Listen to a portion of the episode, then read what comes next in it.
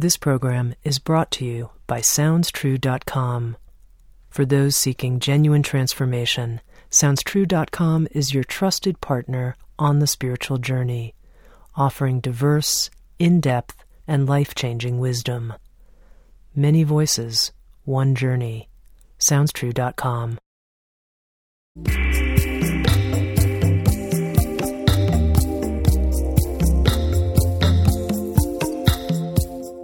You're listening to Insights at the Edge.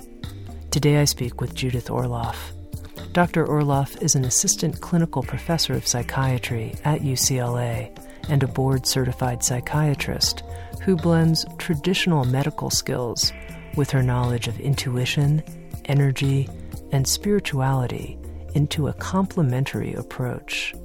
She's the author of several books, including the New York Times bestseller Emotional Freedom as well as the Sounds True audio learning programs, positive energy practices, and becoming an intuitive healer.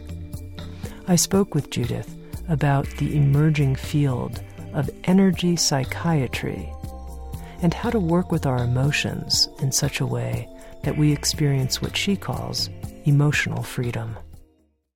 Hi, Judith. Thank you so much for joining us. You're welcome. You know, it's interesting. When I first looked at your new book a couple of months ago and saw the subtitle, Liberate Yourself from Negative Emotions and Transform Your Life, I actually had a negative response. I thought, negative emotions, why, why do people always think about certain emotions as being positive and certain emotions as being negative? But then, of course, as I spent some time with the book, I, I saw that you actually don't really think of negative emotions as things that are emotions that we should avoid. So I'm wondering if you could just explain that. Are there emotions that are negative, quote unquote? Well, you know, that's a really good point. But there are emotions such as fear and anger um, and worry and anxiety. Um, it's negative in the sense that they could detract from health and well being and clarity, and that if you build those emotions up over a period of years, it will create some toxicity in your body and cause you to age in a, a very destructive way. As opposed to, and that, that's what I mean by negative, but I'm presenting an emotional freedom, all emotions as a path to spiritual awakening. And that emotions are energies, just like there's a yin and a yang, there's a positive charge and a negative charge. I don't mean negative in a judgmental way. I mean negative as an opportunity to be able to transform, you know, what is dark within us into something lighter, not by repressing, suppressing, not noticing the emotion, but by noticing the emotion, but then working with that energy, which can turn against you if it builds up in your body, to create something more positive, such as transforming fear with courage, transforming anger with compassion. Uh, in traditional psychiatry, in my training at UCLA, I was taught to either medicate an emotion with Prozac or anti-anxiety or antipsychotic, um, or get to the bottom of it so that it could go away. And um, my approach with the book is very different than that. It has to do with trans- the transformation of energy, transforming fear with courage. So negative, positive, yin yang, you know, all of that, not in a judgmental sense, but just the point of emotional freedom is creating more positive energies of emotions within the body and learning to work with the stressful, negative, difficult, you know, those emotions that can bring us down, to learn how to work with those so they don't bring us down. And we can learn to work with them as energies to transform. So that's what I mean. But when you when you give the image of yin and yang, of course, there's an equal amount and they're in balance. But it sounds like the way you're talking about emotions are a little different than that because we don't really want some equal amount of uh, dark and light emotions, do we, or do we? Well, as human beings, you know, we have dark and light within us. And the key is with emotional freedom is to learn how to work with the dark to create more of a tipping point to go towards the light. And unfortunately, most people, you know, have fear, have anger, you know, have resentments, and they don't know what to do with it except to feel justified in holding on to it for an entire lifetime. You see, and that creates more of the balance towards the negative. But what we want to do is work with the energies within us. And myself. You know, as as a psychiatrist, I work with patients to teach them how to transform negative energies within, and also, you know, in the book. I talk about how I transform these energies in myself. It's part of my spiritual practice. Learning how to work with darkness, not in a, even a, a negative sense or a charged sense, but learning how to work with darkness and transform it into light in the self it's I presenting emotions as a path to inner peace. It's an inner peace movement. Because when we learn to work with these energies within, then we can create, actively create more inner peace inside, and then we become these transmitters that transmit peace out into the world, and then we have a chance of creating a critical mass in the world to tip the scales towards outer peace, towards global peace, but if you have populations of people who are mired down with fear, anxiety, worry, uh, resentments, there's no way that you can be congruent to create peace in the world because you're not generating it in yourself. So that's the essence of emotional freedom. Yeah, that, that that's helpful.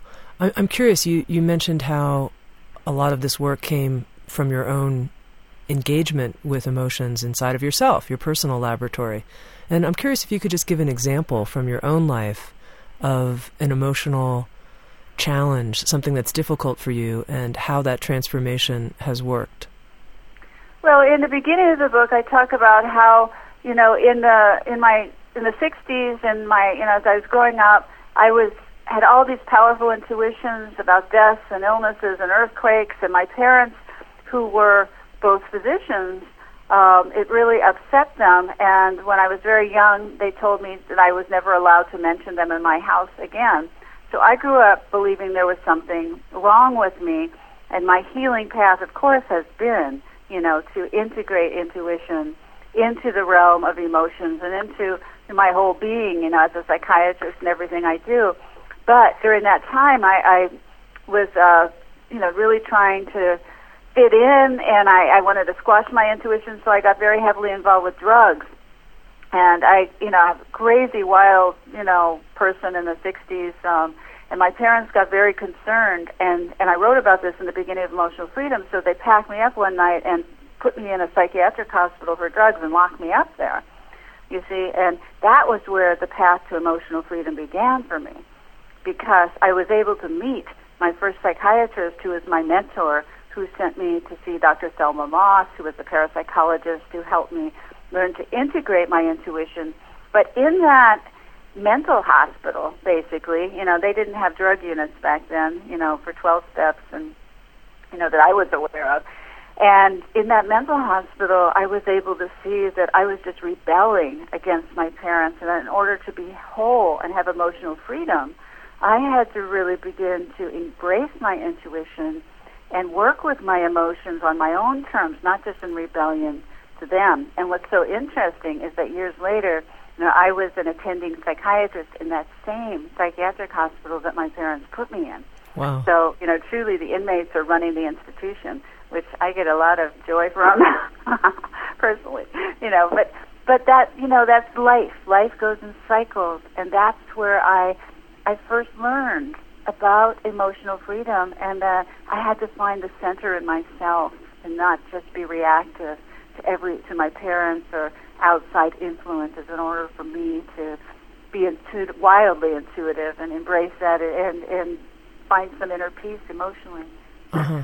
Now you have coined a term energy psychiatry to describe the work that you do. Can you explain what that is? It's sort of a, a pioneering new outgrowth of a traditional psychiatric field?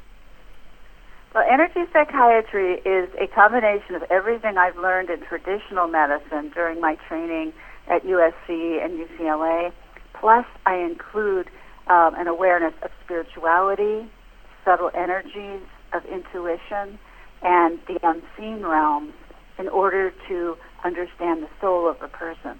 And so, you know, instead of just seeing a person as a biological unit that requires biological intervention with medications or even psychological interventions, I see everyone as an energetic being um, that needs to be really looked at, mind, body, and spirit, from the standpoint of intuition and something greater that includes a higher power in the whole process. Because when I work with patients or when I give workshops, it's always me, them, and spirit. It's never not. But I was never taught that in my psychiatric training. The word spiritual was never brought up, and so I feel really passionate about creating a new field of psychiatry that incorporates an integrative, truly integrative approach. And I just want to make the point it's not static. It keeps growing because when you deal with the unseen and you're creating a new field of medicine, it keeps growing in terms of its potential and what can be included in it. So that's what's so exciting, as all fields should be. I, you know, a field, the idea that a field is static and you've learned everything within a field it doesn't make any sense to me. You keep learning more and more, and you incorporate that, that learning more into the field. So, in the field of energy psychiatry, this evolving field, do you still see the need to prescribe medication, psychiatric medication, potentially for patients? You know, it depends. My entire practice is based on a combination of intellect and intuition. And so when each person comes in, I see them new, I see them fresh, I don't put them in a box. And so I always tune in to what's most appropriate for the person. And at times, medication maybe. Who knows? I don't have a preference for how I treat people. I treat people in the way that could help them the most. And so if somebody comes in with a major depression, and I write about this, you know, in in the book where when you're depressed, a major depression, the amount of suffering that goes along with that is enormous. You can't sleep, you can't eat, you can't. If a rose is put in front of you, you cannot see the beauty in it. You feel hopeless. You may want to kill yourself. And so you don't really have the wherewithal to start meditating or start using the other strategies that I talk about. And so sometimes the biology and the biochemistry needs a little boost. And so you need to get a bit of serotonin to get you back on track. And that's the most compassionate track. But where I have a real difficulty is with uh, neuropsychiatry, who just dispenses medication without even giving psychotherapy or any kind of spiritual techniques to help a person develop the serotonin and harness their biology, as I talk about in emotional freedom. And so they don't have any of those techniques. And so, in answer to your question, each person is different. I tune in. And you know, my, my preference, of course, is to help people work with their own bodies so they could begin to be masters of their biochemistry. But sometimes they need to be on medication first in order to have the, the strength or the desire to even do that, because otherwise the clarity isn't there. Can you talk more about what that means? How, how in this quest for emotional freedom, can I work with my own biochemistry so that I can become a, a, a, as you said, a master of my own biochemistry? Yes. Well, the divine, I want to make this point, is in the biology, it's in the psychology, it's in every body fluid that we have, it's in in every synapse that's firing. So it's not as there's the the uh, biology over here and then the spirituality over there. It's all a spiritual exploration. When you explore the body, my God, what a powerful exploration. But just basically, you know, I in the book I start to educate people about the stress response, and I have a diagram there so that people are accountable for what happens when they're chronically worried, when they're chronically anxious, or indulging in jealousy and envy on a chronic in a chronic way. And and what happens is to harness your biology, you have to number one know what's going on. Number two, take action to reverse it. And basically, what happens during stress during, if, if you're a chronic worrier, is that your amygdala, the emotional center in the brain, sends out a signal to your adrenal glands, which then stimulate the cortisol and adrenaline, the stress hormones, which start rushing through your system, which cause your muscles to tense, your eyes to dilate, your hydrochloric acid in your stomach to start pouring through, your heart to race, um, and all kinds of negative effects in your body. You need to know that. All right, to transform that, you need to create the relaxation response, which allows the endorphins, those natural painkillers in the body, to start flooding through to calm the system down. All right, so biologically, you need to learn to make that shift and be accountable for what happens if you don't. You see, there's a diagram in the book in terms of what to look at, and I suggest to my patients actually look at this. What happens to your body under stress? where you I see you see the body and then you see what happens. This is what happens. People don't think about it. They don't get it. So you need to bring that into your consciousness and then take steps. There's a 3-minute meditation that I really recommend and I practice all the time myself. Can we do it together right now, Judith? If it only takes 3 minutes. Can you take me through it? Uh, sure. Yeah, let's uh, do it what together. What emotion are you feeling most now in terms of uh, stress? Um, let's say self criticism, fear that I'm not good enough, that this conversation won't be good enough, something like that. That's nice, Tami. I like that. What I love about you is you're so honest. That's true. I love that. But that to me is emotional freedom. To be I'm just in two seconds for you to get to that. That's beautiful. I, I really want to. Okay, but let's do this three minute meditation together with our listeners. All right. The three minute meditation, if you're feeling fear about not being enough, Yeah. and notice, you know, before we do that, notice what happens in your body when you really focus on I'm not enough, I'm not enough, I'm not enough, and begin to feel that pumping through your system. But the three minute meditation is to stop, close the door.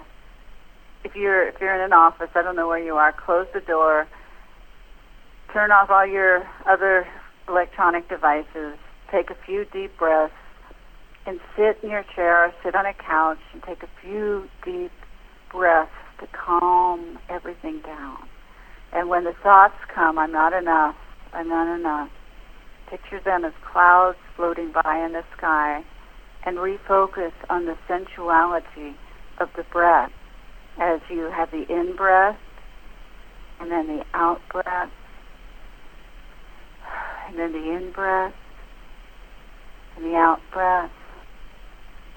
And then put your hand over your heart, which is your heart chakra, the center for unconditional love. Focus on a beautiful, loving image, whatever it may be. It can be a sunset. It can be a texture. It can be the sand. It can be water, flowing water. Whatever it is, every person has to find what image calms them down. With the hand over the heart and breathing, focusing, feeling your images. My image is, is uh, water, the flowing river with the night sky reflected in it. That's that's the image I take to the meditation. And so you focus on the sound of the water and the flowing, beautiful water, fluid, clear, loving. Use the breath to calm your body down as you very lightly incorporate the image with the breath, melding, breathing, tuning in, relaxing to the loving kindness within, the sweetness.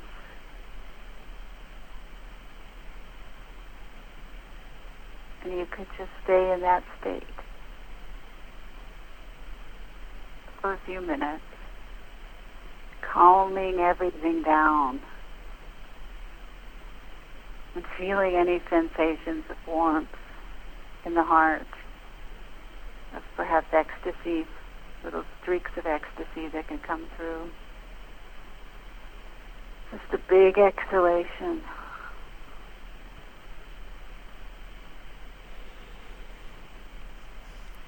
Feeling everything center. And it's in this state that you could calm your biology. So that's this is a, a sample of what I do. When I'm stressed, I do this in the car before a meeting. I do this in the bathroom at the airport.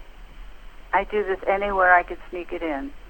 Because a few minutes of this can bring you back to your heart, can bring you back to the love that's always there everywhere. And then you go back out into the chaos or the difficulty or whatever's happening from this place. And I do this meditation many times during the day because I love it. I just love it. It's just what I suggest for people to, to do no longer than three minutes. This isn't the type of meditation you do for any longer. You have to stop yourself. You must stop yourself. You can't keep going with this one. That's not what it's about. This is guerrilla meditation. It shifts energy. It calms emotions. It calms the stress response. And uh, if you're around an emotional vampire, people who suck you dry, which is another chapter of the book, you know, you you go and you do this, and then you deal with the person, but you don't deal with the person in a hyper adrenalized state, because then you're just a loose cannon and you're just reacting like everyone else who's unconscious. So this, I was asked in an interview recently, what is the one health practice you just can't live without? And this would be it because without this, I don't know what I'd do. If I couldn't stop three minutes and tune into my heart and my what's most beautiful and divine, I, I don't know what I would do. If I had to keep going with the mind, it would be like torture. But this is a, a key emotional freedom practice to learn how to come back to yourself in the midst of chaos and use life as the experimental laboratory in which you can practice this. And this is the spiritual exercise. This is it. This is you go out, you know, I look at spirituality, you don't wait for the burning bush. You open your door in the morning, you walk out the door, and there you're given everything you need to practice. And with this one tool that I talk about in the book and in our programs, this one tool, this could make it better for you. Well, what I noticed doing it was that I, I did have to drop my mental you know, going round and round and round about about this or that and just really be in my body. Yes. That's exactly right. It's it's not about the head. It's about this intuitive receptor we call the body. And when you drop down into the heart, the heart is the antidote for the mind. Our poor minds are so overactive, particularly in the West, know, they go nonstop, thinking, problem solving, what if. Um, I'm not this. I'm better than this person. I'm less than that person. You know that that the judging mind. You know the monkey mind that we've all been working with for so long, and it, it's, it's something that people you know who are listening. You know, not something to be ashamed of if you've been on a spiritual path for 20 years and your monkey mind is still going crazy. That's fine. You just work with it. No shame. But this is the work because the mind sees about maybe 10% of everything, but the intuition sees about 100%, you know, into the unknown. So you don't want to just be trapped. The mind will trap you in suffering. Um, but it's good. It's great at analyzing. You have to know what it's good for. But in terms of I feel less than and I'm afraid this is never going to work out feeling, the mind can't really help you with that. I mean, you can go through the list of, you know, I'm an incredible person, I'm this, that, or the other, but to really absorb the essence of, of who you are and how that's connected to the divine, that's the body. And that's the intuition. That's all the water in your body resonating with all the water in the ocean, knowing, yes, you know, we're communing here and we're one.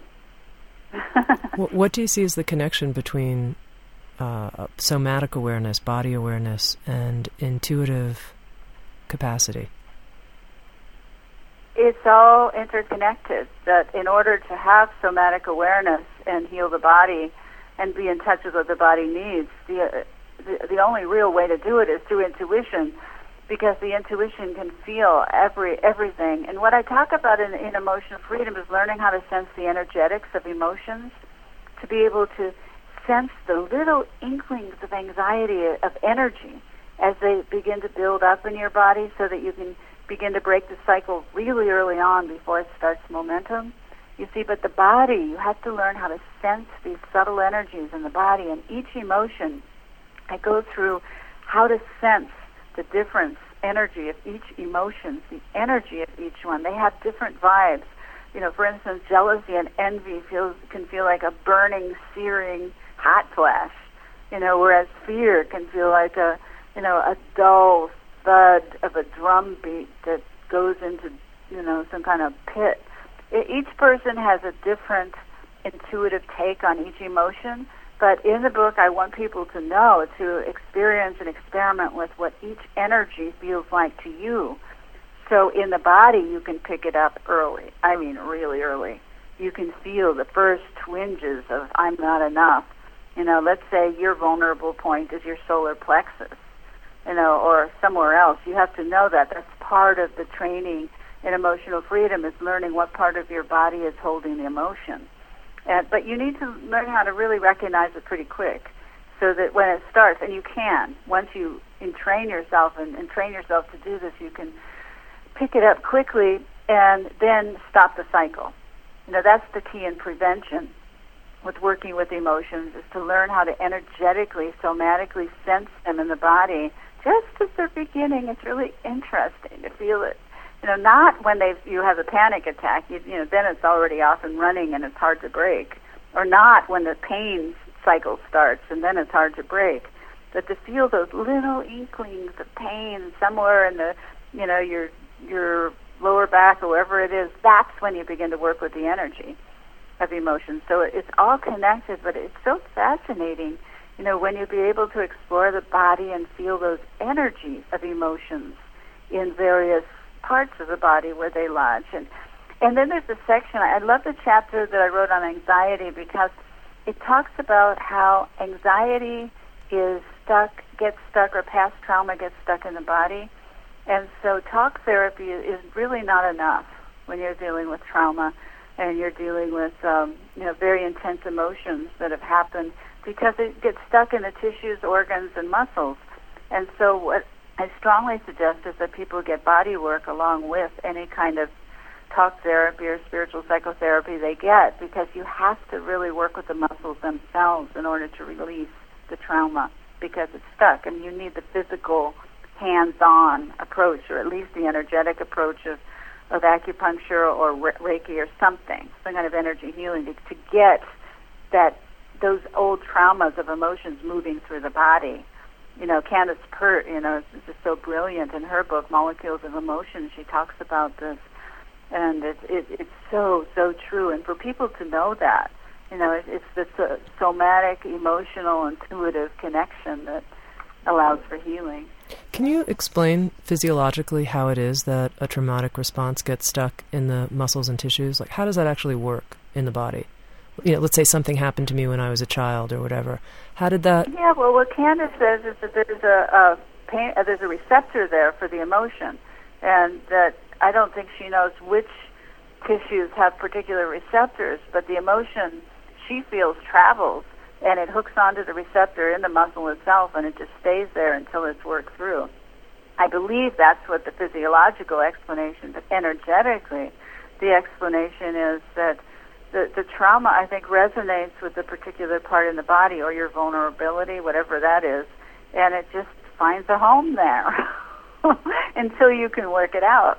You know, with the hands, the right hands on, the muscle or you know, activating the tissues. That helps to release the emotions. So there is a strong, strong, energetic uh, element of emotional freedom that needs to be dealt with that is not dealt with in traditional medicine. They don't even believe in the concept of subtle energy fields. So that's a huge problem. You know, I just people need to know. You know, if they go to a traditional practitioner, they are not going to have this language usually. Mm-hmm. But although it's changing, um, and everyone who goes through a surgery, I strongly recommend energetic treatments before and after to help with the anesthesia, to work work it through your body, to help with you know the emotions that that happen during, before, during, and after surgery. You know, it's a big uh, experience for the body emotionally to go through a surgery and physically, and so you need to work with the energy to help clear it so you it doesn't stay in the system for so long. So what would you mean by let's pretend I've you know had some kind of surgery for a broken bone or something like that? What kinds of energetic treatments are you recommending that I would have before or after? Well, it depends what you like. You know, I mean, if you've had any experience uh, with particular therapies that have worked for you, it's ideal, of course, to have practitioners you trust, you know, ready and waiting before, during, and after. Um, Mehmet Oz, who is a, a heart surgeon at Columbia Presbyterian would have energy healers in the OR and also afterwards to help with wound healing. So it can be Reiki, it could be energy healing, it can be therapeutic touch, it could be acupuncture, it could be a, a gentle form of body work, of massage, or or um, I would I would say not rolfing because that's a bit too intense after surgery, but just some kind of way to get the get the muscles and and body awakened and help to purify the anesthesia, which is so so rough on the body. But the energetic techniques help you deal with the emotions involved with the surgery too, because there's often a lot of fear and anxiety and God, I mean, what comes up over a surgery? I mean, that is huge. There's not a lot of exploration done in how a person feels beforehand. But if you really do that in yourself, if you've ever had even a minor surgery, it's a huge thing to to surrender, to go under anesthesia, to have someone cut on your body. My God, you know. So there are all these emotions coming up, and so you can work with them energetically and notice um, what's going on and clear them afterwards. And just know you're entitled to feel anything. As having a surgery is a big deal.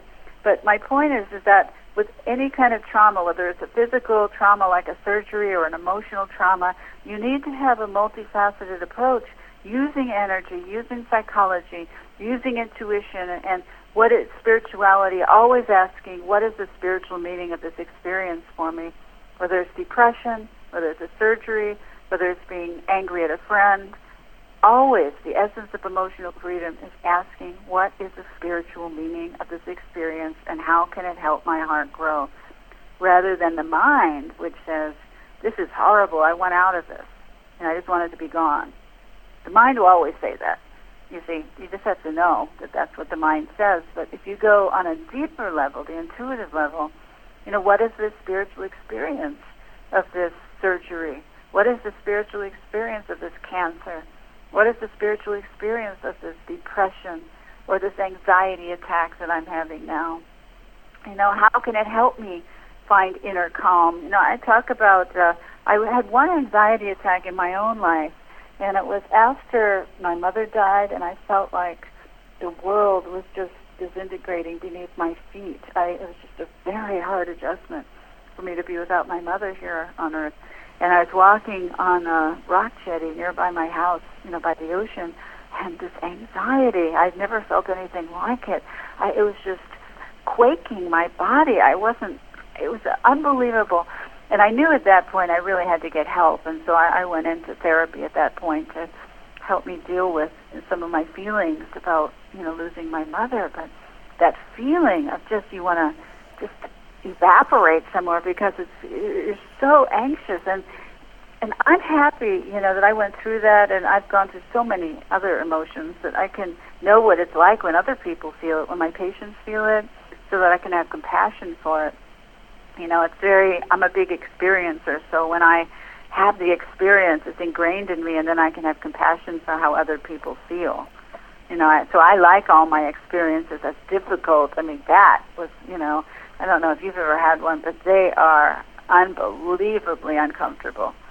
You know, they're like hell. You can't walk forward, you can't walk back without feeling like you're jumping out of your skin. It just, and there's nothing you can do about it at the time.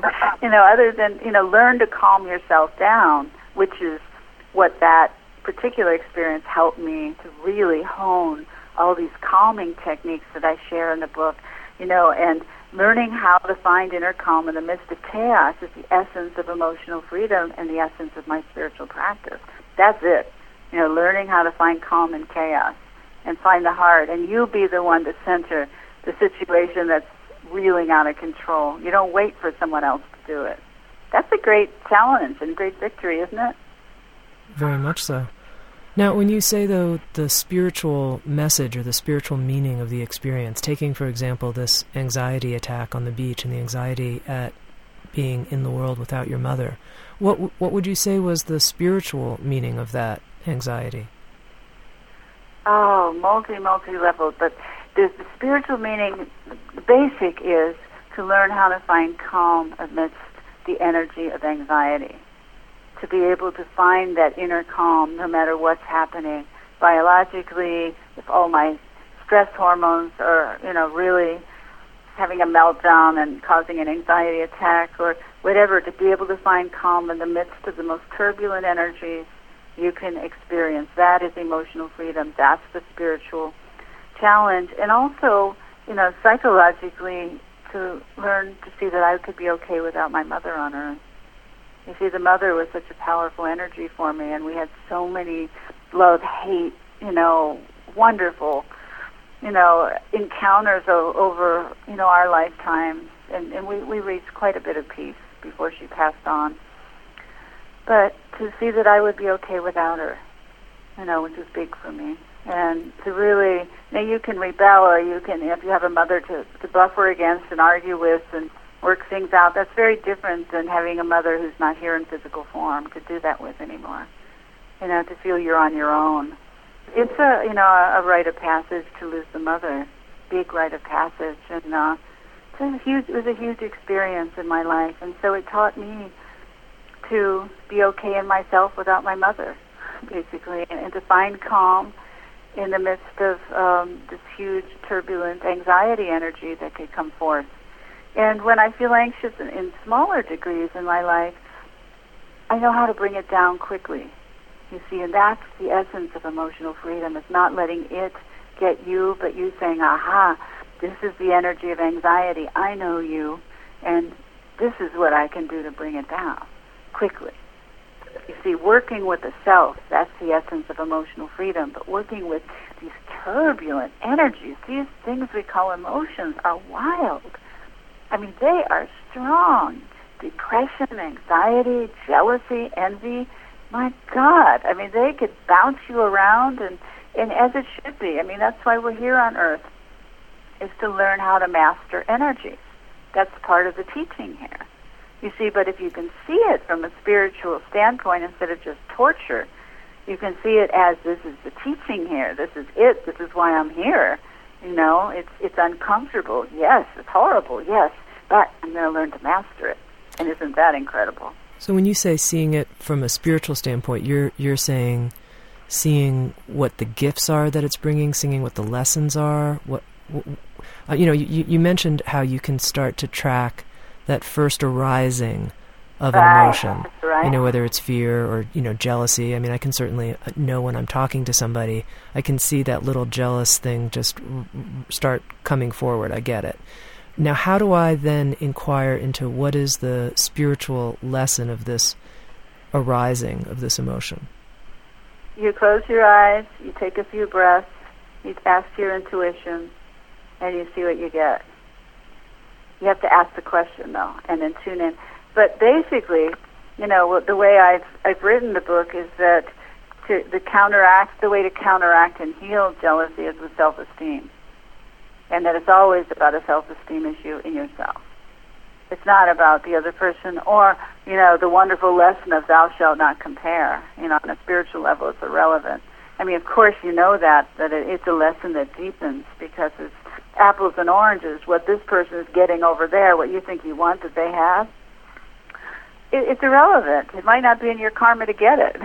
Mm-hmm. You know, and it might not be right for you to get it. And and so it's always the work with the self. In the jealousy and envy chapter, I I talked about my work with envy. I had oh, just horrible envy for many many years when I would have friends who would get on the New York Times bestseller list, and I I hadn't been on it then. Oh, I would work with this this feeling of burning and heat and you know just like a hot flash getting making me smaller and upset. You know, I I'd be aware of the energetics of it and over the years, I really worked with it in myself to, you know, root for the happiness of the rival, even if you don't believe it. It shifts the energy, you know, instead of staying stuck in the jealousy, looking at my own path as being perfect and learning to work with my own self-esteem. So with this book, you know, when I did get on the New York Times bestseller list, you know, I was thrilled, happy, joyous, everything. But I had done a lot of the work, you know, with envy for years prior to that. So, you know, I'm happy that that particular issue gave me the opportunity to work with my envy so it doesn't get me that much anymore because I don't want to be the kind of person who isn't happy for you. I don't that isn't who I want to be. Yeah. And so I, I've worked with, with myself using the principles of this book to develop my own self esteem, to keep my eyes on myself, to be able to take contrary action and, and root for someone else's happiness even when they're competitive with me. Well, I feel they're competitive with me. Know, it was only in this one issue. You know, it doesn't. I don't really have it much in other issues. It was this one issue, Tami, that was really, really getting to me. But you see, I worked with it and I looked at it as my spiritual challenge, and I didn't want to be that way. And the essence of emotional freedom is is seeing non-reactively or, or non-judgmentally that you have jealousy, you have envy, and maybe you don't want to be that way. So the spiritual challenge is to work with the self. You see, jealousy and envy become dangerous when people aren't working with the self. And they can devour you, they can hurt relationships, they can cause all kinds of negative actions where you try and hurt other people. And so that's why it's a spiritual lesson. Each emotion is a spiritual lesson. If you work with yourself to transform the envy with self esteem, when you get in a situation and your envy is coming up, to look at this is your spiritual challenge to work with this. This isn't about the other person. They're the, just the, the spiritual teacher who is invoking this in you. You know, they're dark teachers and light teachers, but everybody, the way I look at it in my own life, what upsets me most, what other people do, there it's it's an issue in myself. You see, otherwise it wouldn't cut into me so viscerally. Mm-hmm. You see, I don't want to be reactive every time my buttons are pushed, and and if I am, then whoever it is has gotten one of my buttons, and that's my work. That's not their work. That's my work. You know, it's interesting when you told the story about the anxiety that you experienced after your mother's death, and you said that it was so um, crushing that you sought out help from a therapist who helped you through this difficult period in your life. And it, it's interesting because I can imagine someone thinking, God, you know, here, Dr. Judith Orloff, energy psychiatrist, she had to seek out a therapist? Oh, yeah. Yeah, I'm glad you brought that up. That's a total illusion. I'm on the path just like everyone else, and I'm really passionate about getting through these emotions in my life. Um, and I've been in therapy off and on most of my adult life. I am good at seeking help. That's a really positive quality that I have. You know, I love to seek help because I want to be free. I do not want to be bogged down by all of this. And when I, I love guidance. There's nothing better than good guidance. I love it. It's it's a, it's a gift when you get someone who actually can give you wise guidance. Mm-hmm. So I don't hesitate to seek it out. And I encourage people to find the right people to work with, not the wrong people. You don't want to find somebody who doesn't get you. But when you find somebody who gets you and can actually help you, my God, I am totally grateful. Now, talking about guidance and help, uh, I read in the book Emotional Freedom that you have been working with a spiritual teacher for two decades. And I'm curious if you could talk a little bit about that, what that means for you to have a relationship with a spiritual teacher.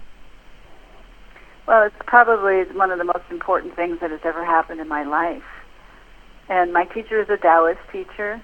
Um, he's uh, Chinese Malaysian, and we practice Taoism, which is the cultivation of the heart. It's the cultivation of, of uh, subtle energies. It's being of service, and it's connecting to nature, and it, it's developing intuition and um, meditation. Um, and so, over the years, you know, he's helped me in so many deep, deep ways to practice, go into the practice of the heart. And I've learned so much, you know, in terms of my meditation practice and the kind of guidance that I needed on a spiritual level to develop. I'm not big on rules and regulations, and Taoism, thank goodness, is very flowing and open. It's not like Zen Buddhism, you know, where you have a lot of rules. I could never do that. but Taoism is, is meditating. We have special ritual practices on the full moon and the new moon. And I've been doing this for 25 years. Every time the new moon and the full moon comes, I clean my altar, I light my candles, I do special prayers, I eat vegetarian, I uh, I honor the, the cycles of, of nature and the moon. And, and since I've been, Taoism is, is uh, very reverent of the moon and, and water and all the elements which I've always felt a connection, deep connection to. And so in my prayers and in my meditations, it's very nature related. And I, before I go to sleep at night, the last thing I do is go out and look at the ocean and look up at the moon. That's my touchstone into dream time. You see, and Taoism in particular honors all of that. And I, I've done that instinctively since I've been a child. I always was an only child. Um, You know, and as I said, my my parents forbade me to to express my intuitions at home, and I had, you know thought there was something wrong with me. But at night, you know, laying there in my bed looking up at that sweet moon, you know, I felt that you know I had a companion. You know, so so nature has always been deeply spiritual to me. So Taoism, because of its fluid connection to nature and the heart, and meditation and being of service, always with nature being in the background and the elements coming into all aspects of service and healing, you know, that's very appealing to me. Mm-hmm. Now, the moon, you know, seems to be archetypally associated with intuition. I wonder for you, what what is the moon for you? Uh, the moon is my friend. That's all I know. Since I've been little, it's been my friend, and it just shines through everything in me, and I love it, and it's my companion. Is that what you mean? Yeah, the moon's your friend. I like that, Judith. It's nice. and I, I sometimes, when I do intuitive readings, sometimes I just look up at the moon and the night sky and ask the question and get the answer from them. Mm-hmm. If the night sky and the moon are, are my family, always have been. Well, finally, our series here is called Insights at the Edge. And I'm curious here, you have a book on the New York Times bestseller list. What is your current edge for you? In- internally, what's your edge? That are you working with one? Always. Always. I always push to the edge and beyond. That's my thing. That's always my thing. It's the edge is always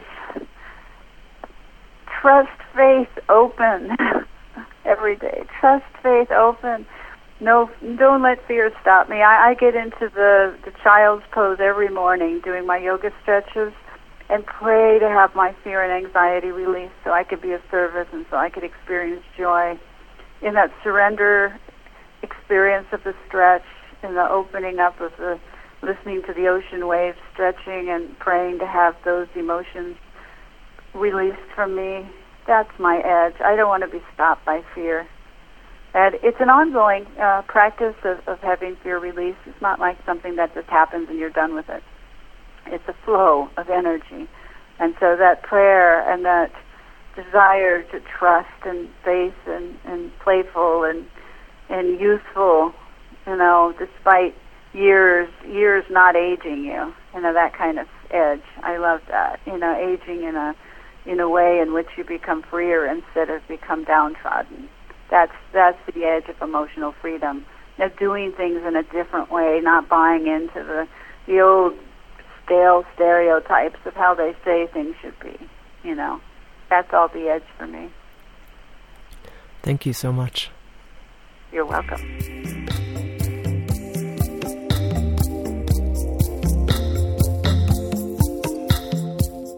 This program has been brought to you by SoundsTrue.com.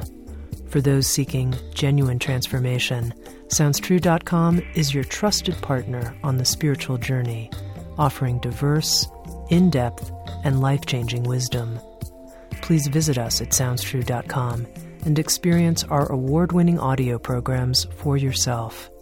Programs that embrace the world's major spiritual traditions, as well as the arts and humanities embodied by the leading authors, teachers, and visionary artists of our time.